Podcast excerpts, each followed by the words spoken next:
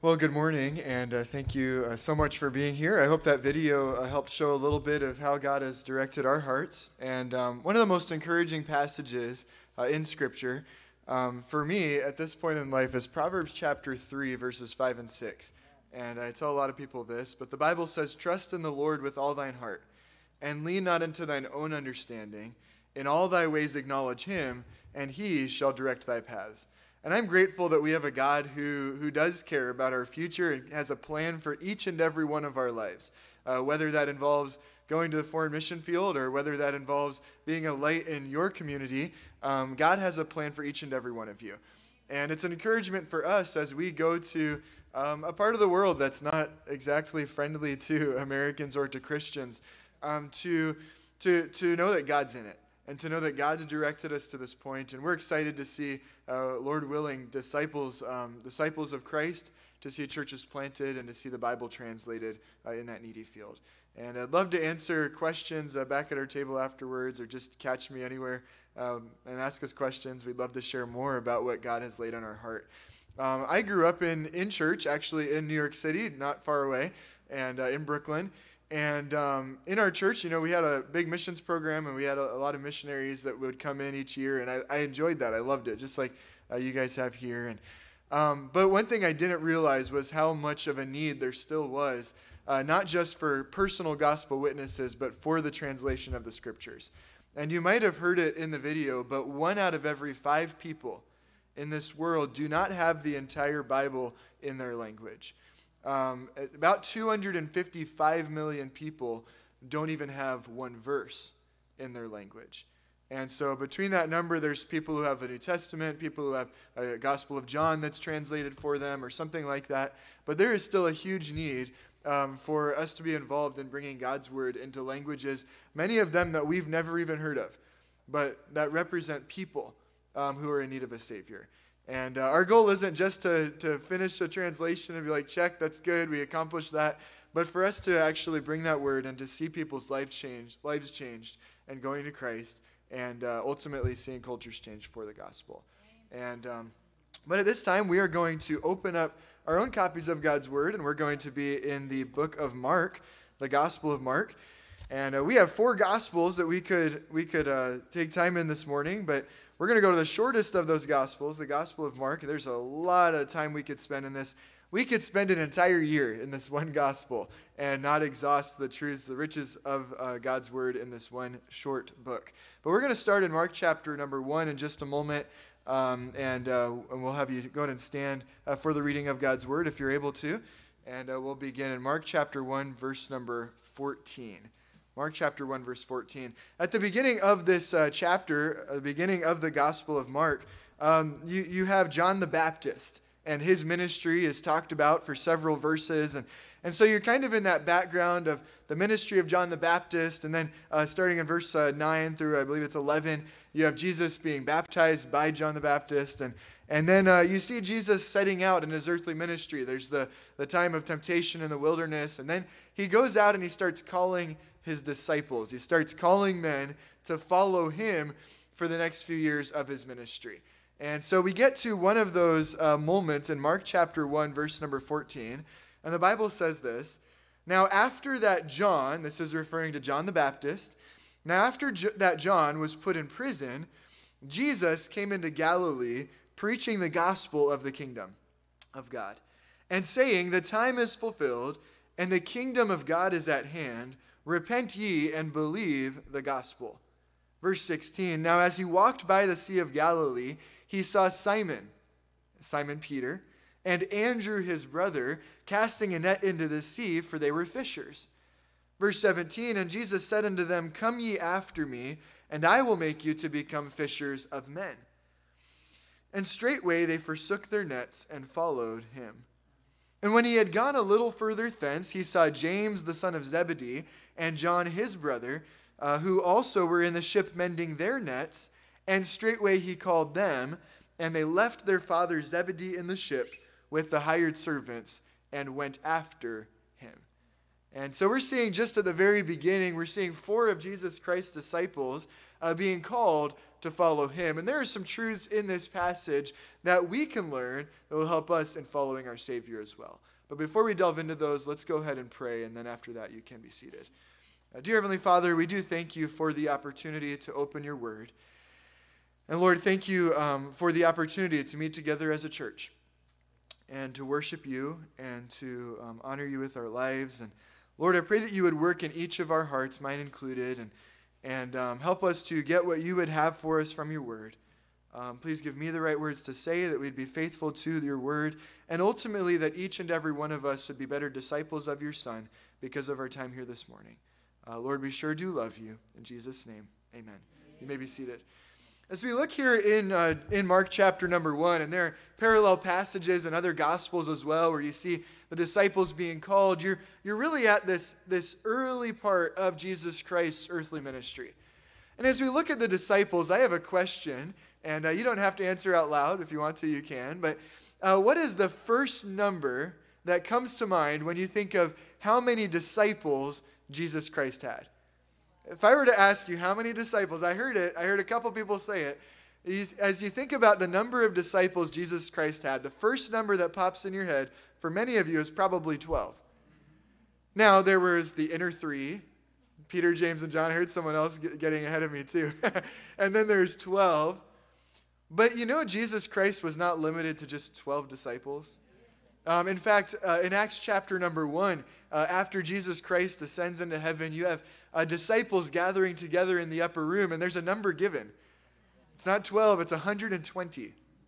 Then they go out, and thousands more come to Christ. And, uh, and not just during Christ's earthly ministry, but for 2,000 years afterwards, there have been more and more people coming to Jesus Christ and deciding to be disciples of our Savior.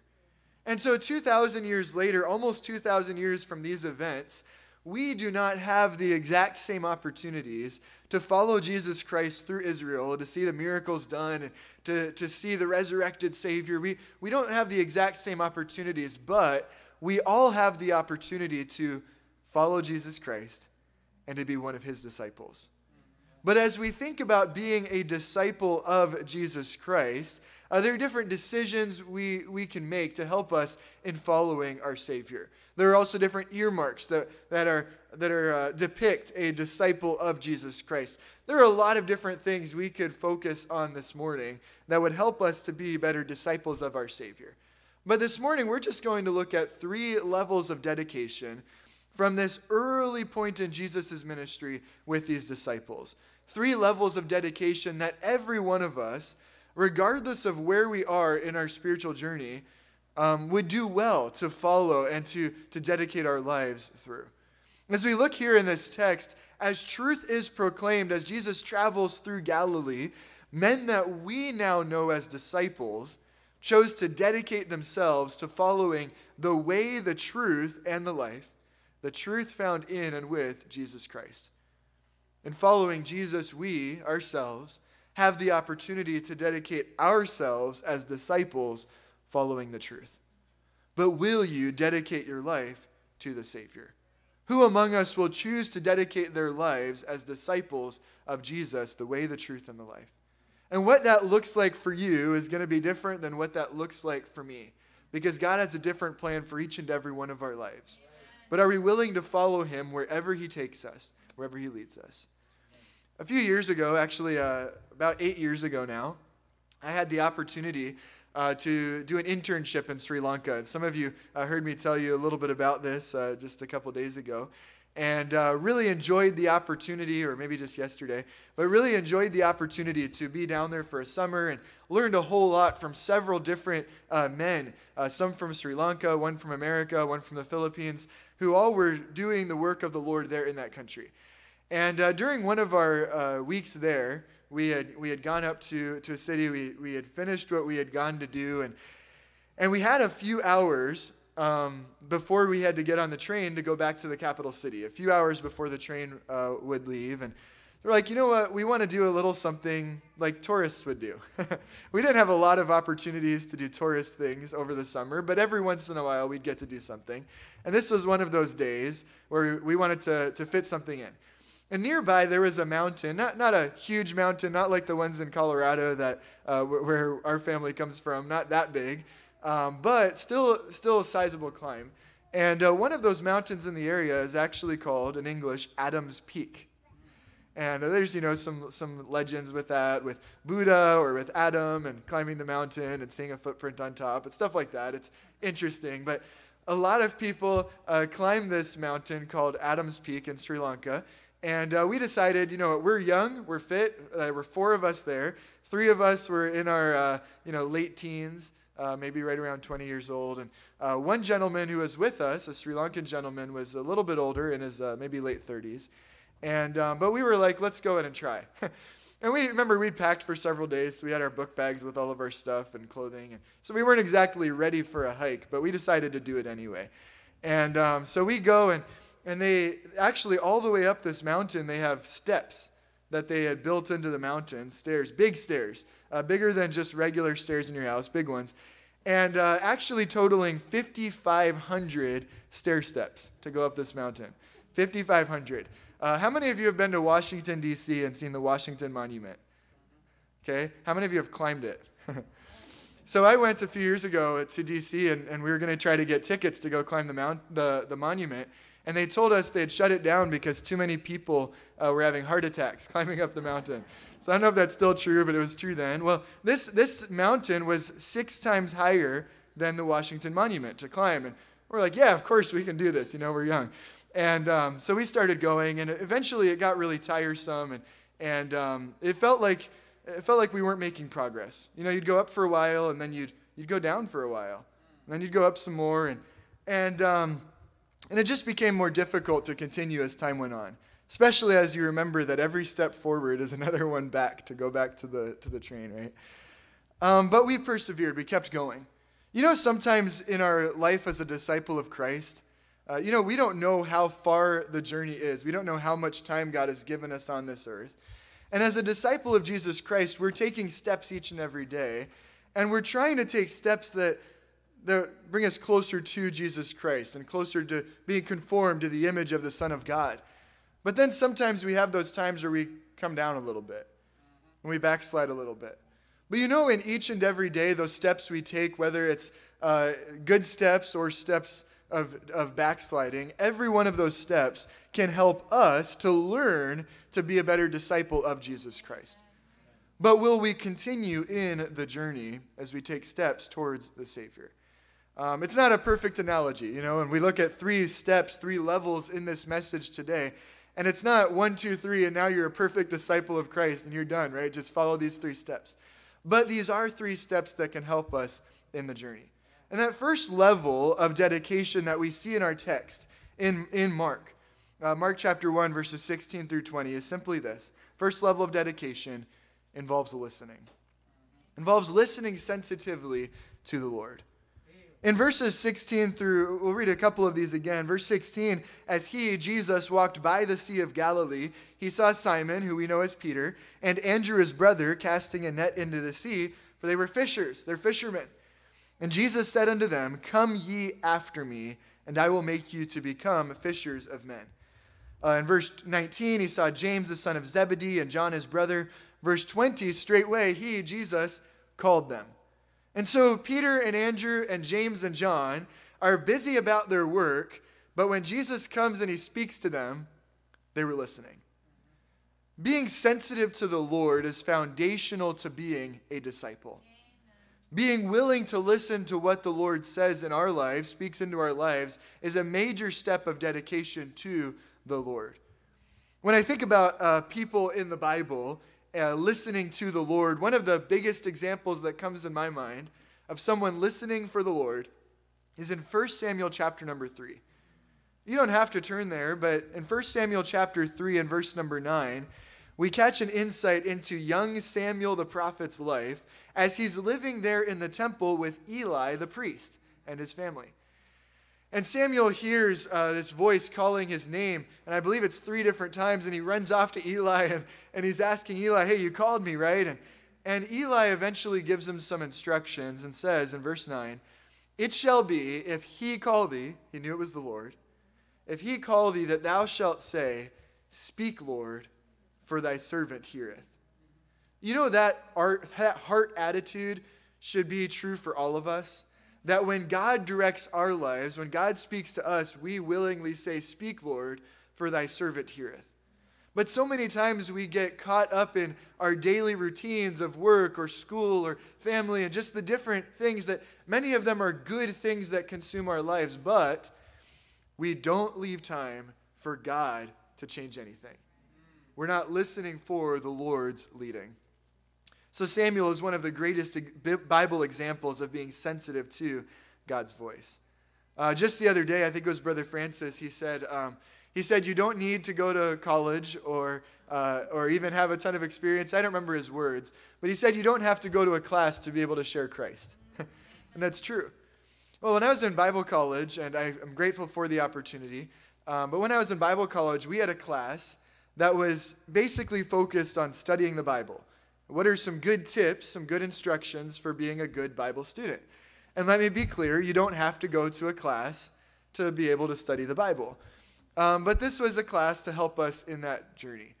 And uh, our teacher, he'd been teaching for many years, and uh, every once in a while, not every semester, but some semesters, he had a special test that he would give out to his students uh, in this class about Bible study. You see, all throughout the beginning of the course, he had made sure we remembered before we open a commentary, before we, we read some other one's thoughts on the Bible, first and foremost, go to the Bible itself.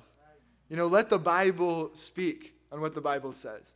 Um, compare Scripture with Scripture, be a good student of God's Word. And he, he basically wanted us to focus, hey, first and foremost on the Word.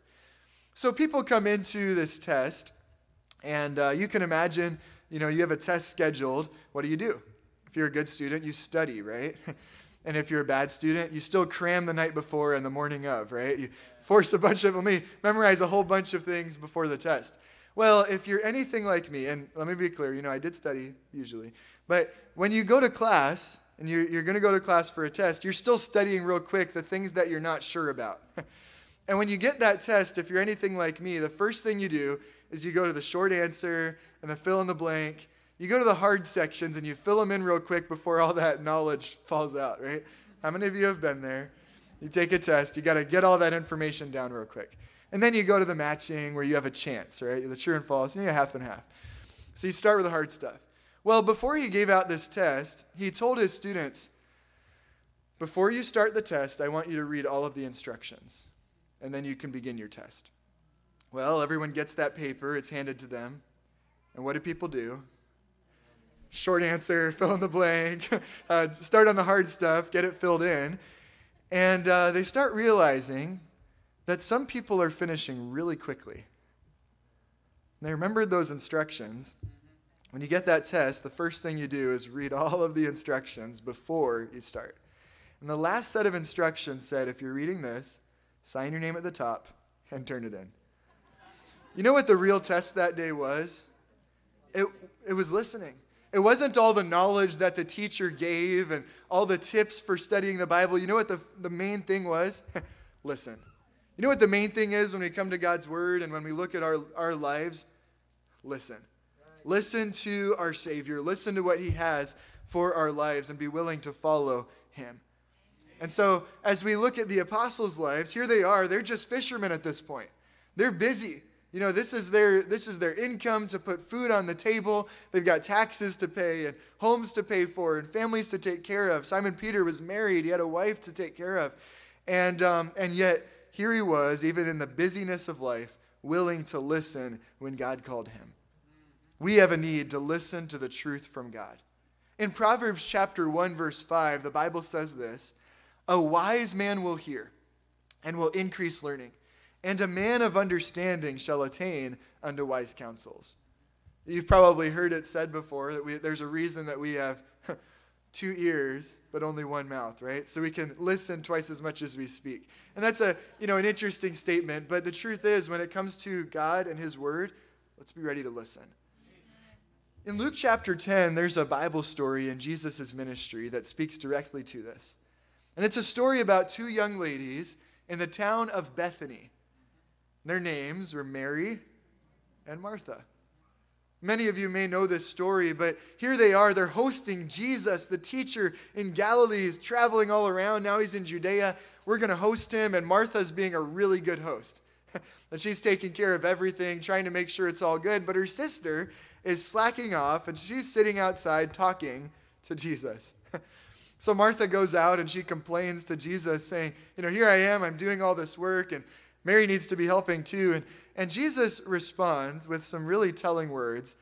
And he said that Mary chose the good part because she was listening to Jesus. You know, Martha was doing a lot of good things, but Mary was doing the best thing because she was listening to her Savior. You and I can get so caught up in a lot of good things, but let's not neglect first and foremost our time with the Savior, our time with God. And so here's Mary. She's listening to the Savior, and she gives us an example of what we need to be doing in our lives, listening to the Lord. So, our first level of dedication involves listening. Our second level of dedication, we see in verse number 18, the Bible says, after Jesus had called them, verse 18, straightway they, P- uh, Peter and Andrew, forsook their nets. And in verse number 20, the second part of the verse, you see James and John left their father Zebedee in the ship with the hired servants. Their lives are radically changing in just a moment. But God spoke, they're listening, and now they're changing what needs to be changed. Change isn't always easy. You know, there's a lot of, a lot of changes that come about in our lives. Change is not easy, it's not always necessary. But when God has something in your life to, that He wants to change, we can show our dedication to Him by doing so selflessly. And so our second level of dedication involves changing and changing selflessly. Peter and Andrew immediately forsook their nets. James and John left the fa- their father and the servants, and they go and they all took a pay cut. And their next days were uncertain as they travel with a teacher who didn't have a place to lay his head at night every night. But they were willing to change what needed to be changed to follow his lead. There are a lot of things in life clamoring for our attention. And there are sometimes some times of the year when we try to rearrange our priorities to get things in line. One of those is coming up in 2 months, January 1st, and we have what we call New Year's resolutions, right? And people write down lists and a lot of good intentions right there and a lot of changes happen that first week of the new year. You go to the gym, it's crowded for what? 2 weeks, right? You know, a lot of changes go for just a little bit. And uh, we'll get into that even a little more, perseverance. But here, there's this need for change. When, when there are priorities in our lives that need to be changed, are we willing to make those difficult choices? But the truth is, we have a tendency to get sidetracked with the temporal. It's easy to put our highest values on that which we can see right now. But God wants our highest focus to be on the eternal. And we can, what we should do is make the Creator God the highest priority in our life. It doesn't mean we, re, we neglect our responsibilities on this earth, but it does mean our God should have first place. There's a saying, maybe you've heard, uh, that kind of pervades American culture, and it was mentioned earlier materialism, which is in many ways the, the God of, of developed countries, right? We, even not, not even just developed countries, all over the world, we want more stuff. and, um, and yet, and so we have this motto sometimes look out for number one. We choose ourselves first above everything else, but God wants to take that first place for us to focus on Him. I don't know what type of changes God may want in your life. You know, some of you I've known for a couple days now. It's not very long. Many of you I haven't even, even met well yet. But when God wants a change in your life, are you willing to change? That change may be small, it may be big, but are you willing to follow his lead? For Samuel, back in 1 Samuel chapter number 3, the change wasn't that big. He was living in the temple. It just, there were some tasks that God wanted him to do in the coming days as uh, Eli's family was uh, pulled out of the picture. But Samuel didn't have a big change to make at that time. But you go to the New Testament and to the Apostle Paul, and in Acts chapter 9 on the road to Damascus, he is a he is a well-known Jew with a lot of influence in the Jewish faith, potentially a member of the Sanhedrin, very important, great student of a great teacher, persecutor of the church. And in a moment, all of that changes as he goes from persecutor to preacher. But even though those changes changed his reputation, changed his safety to where now he becomes a persecuted person, follower of Christ, in spite of those big changes, he was willing to follow the Lord. I don't know what the changes are in your life, but are you willing to make even those small changes? This, this morning, we focus on, on a, a motto here for our conference Raise not my standard of living, but raise my standard of giving. You know, that's kind of what the apostles had in mind here. It wasn't spelled out exactly this way, but here they are. They're working, they're fishermen. They're, at least in Zebedee's family, they're successful enough to have hired servants. And yet, in spite of all that, instead of focusing on just their standard of living and continuing to build the family business, they followed the Lord and they gave their lives. And years later, they gave their deaths as well. These people were willing to follow Christ no matter the cost. But the little things build into the big things. Uh, we're not that far from the Statue of Liberty. How many of you have seen the Statue of Liberty before? Okay, it's not that far. And uh, that was a gift from France to the American people. And that statue was brought over in pieces, and, um, but the, it was the Americans' responsibility uh, to build the pedestal that the Statue of Liberty would go on. And with this big, impressive statue, this needed to be a pretty big pedestal. So they started raising money, and there was a time when the, the, the cost at that time would be $250,000. And there was a time where they did this big campaign through the newspapers and stuff to raise that last $100,000. 160,000 people gave to get the work done. Over three quarters of them gave less than a dollar. If you put that in today's money, 135 years later, the average gift, the, the gift most people gave, I should say, the gift most people gave was about $16. It's not a very big gift. And yet, a whole lot of people giving a small gift made something great that you can see over 100 years later. You know, in, when we look at missions giving and we look at the numbers and we see, and I don't say this for my own benefit, you know, God's going to take care of us regardless. But when we look at that chart and we see, you know, we'll give $2, you know, teenager, give $2. It's, it's not a lot of money. And we may feel, you know, it's not much, I don't have much, so I'll let someone else give. Someone who has more, I'll let them give. But all those little gifts amount to something great that God can do. Those little gifts can make a difference. And so I'd encourage you, not just in missions giving, but in every part of your life, you may feel you don't have a lot to offer. But God can use your little and can do great things. We could spend an entire message from the lad with the five loaves and two fishes and see a little gift feeding over 5,000 people and God receiving great glory. But let God use you where you are and allow those little changes in your life to follow his plan. So, our first level of dedication involves listening. Our second level of dedication involves changing. Our third level from our passage involves perseverance and perseverance obediently.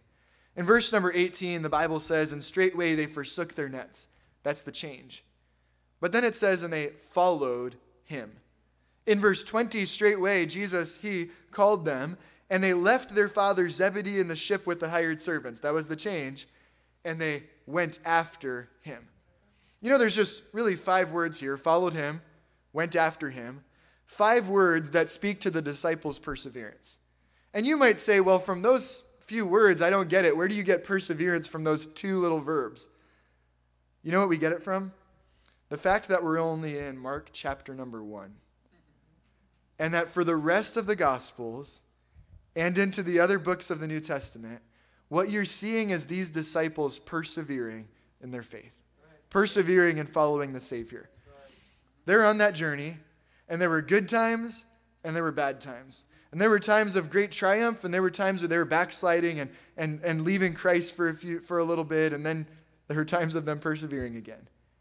You know, there's difficulties in the path, but they persevered in the journey. The disciples were willing to persevere through difficult changes in order to obey the command of the Lord. They followed through with their obedience. But what about us? They followed through by obeying Jesus' words and continuing after him. They didn't just begin to change, but persevered to show their dedication to the Lord. I already mentioned those New Year's resolutions, right? Those easy changes at the beginning of the year, but two weeks in, a lot of people fall away from those changes. You know what we need? Sometimes those little changes, but changes that we will persevere in. And that's what the disciples had was a willingness to persevere. Sometimes obedience is hard. Sometimes persevering seems difficult and unfruitful. One of the greatest biblical examples of perseverance comes way back in the Old Testament in the book of Judges. And there's a man named Gideon. And Gideon is not from a well known family, he's not from a well known tribe in Israel. He's just a regular guy in Israel, but God chose him for a specific purpose to deliver the Israelites from the Midianites. He raises up an army and he gets 32,000 men. It's a big group. Not enough to fill a sports arena, but a big group. But it was nothing compared to the Midianites and Ammonites and all their allies, where you couldn't even count the camels because there were so many. Huge armies. And the 32,000 men, eh, it wasn't really a great, great army. And yet God whittled that down to 10,000 men. And at that point, I'm sure Gideon was wondering if he should continue. 10,000 men against the innumerable host. But if you remember, that, if you know the story, that 10,000 men gets whittled down to how many? 300 men. 300 men to go fight. And now, this battle that already wasn't looking too hopeful is humanly speaking impossible. Now, the battle they're going towards is, in their eyes, suicide. But they persevered, and God saw a great victory that day. It wasn't their victory. Humanly, it wasn't possible, but God saw the victory because they persevered to the end. You know, as we go through our lives, each and every day there are challenges, but will we persevere in the journey? You know, I started a few minutes ago and told you part of a story of us climbing Adam's Peak there in Sri Lanka. And as we got further into the hike, uh, the fog rolled in. And uh, half the reason that we were climbing this peak was for the beautiful views from the top. and now you couldn't even see, you know, 20 feet away. And we didn't know how much further we had to go. We're worried about it just pouring rain and uh, just worried what was going to happen next. And again, we got to go all the way back down. And we're very tempted to quit. And as we got closer to the top, around the corner came a dog. and um, you probably, many of you probably know the attitude in, in much of uh, Asia towards dogs. Mainly they're street dogs, right? Well, this one was taken care of. This one was a nicely taken care of dog. And it came up to us and it greeted us. And, and, um, and we decided, you know, just to keep going. And it walked with us all the way to the top of the mountain. and uh, if you have a pet, you probably know what that's like, right? The comfort of an animal. Well, you know what that was? It's a simple example, and I hate to draw a comparison, but that dog was an encouragement to us to persevere. Without it, especially the slowest one in the group that that dog found to walk next to, without it, we might have just sat down and just turned around in a few minutes. A little thing can make a big difference in someone else's life. And Christianity is not about just you, although you need to be faithful. Christianity, God has chosen right now for us to be in a church, as a group, coming together, encouraging one another, pushing each other along in the journey so that we persevere. You know, as I think about the disciples and their journey, I'm really grateful it wasn't just the Apostle Peter, because I'm not sure he would have persevered on his own. And you could say that of some of the others, like Thomas.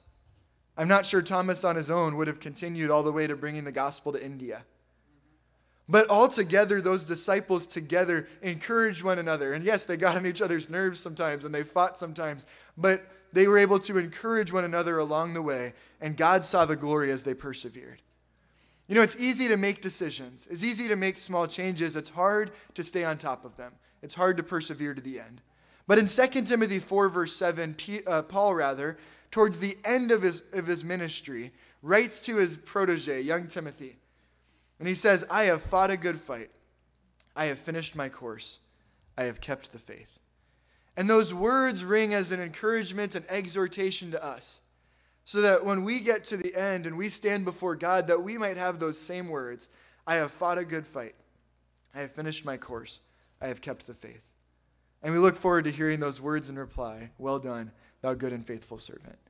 But will we persevere even when the times are tough? I don't know what this last year has been like for you. I don't know what the last two months have been like for you. I know you've, you've faced great loss as a church. I know that some of you have suffered with job loss, and many of you have suffered with difficulties over the last couple of years. I don't know the journey for you. There's mountaintops, there's valleys, but there's people around you to support you through it all. And you are here to support someone else too, to encourage someone else in the journey. And so, as we think about being a disciple of Jesus Christ, three things, three levels of dedication. First of all, let's listen. Let's be sensitive to the Lord leading. Secondly, let's be obedient to Him to make those changes that we need to at times. And thirdly, to persevere with our Savior. Let's pray. Dear Heavenly Father, we do thank you for the opportunity to open your word. And we thank you for the examples of the disciples and many others throughout Scripture. We have positive examples and negative examples, but many of them just as an encouragement to us to continue. And Lord, we see lessons here from these early disciples of Jesus Christ. I pray that you would help us to take them to heart in our lives, to listen to your leading, to obey you, and to follow you to the end. Through the good times and the bad, I pray that you would help us to persevere and to not just focus on ourselves, but to help others continue as well. Lord, we sure do love you. We're thankful for you. In Jesus' name, amen.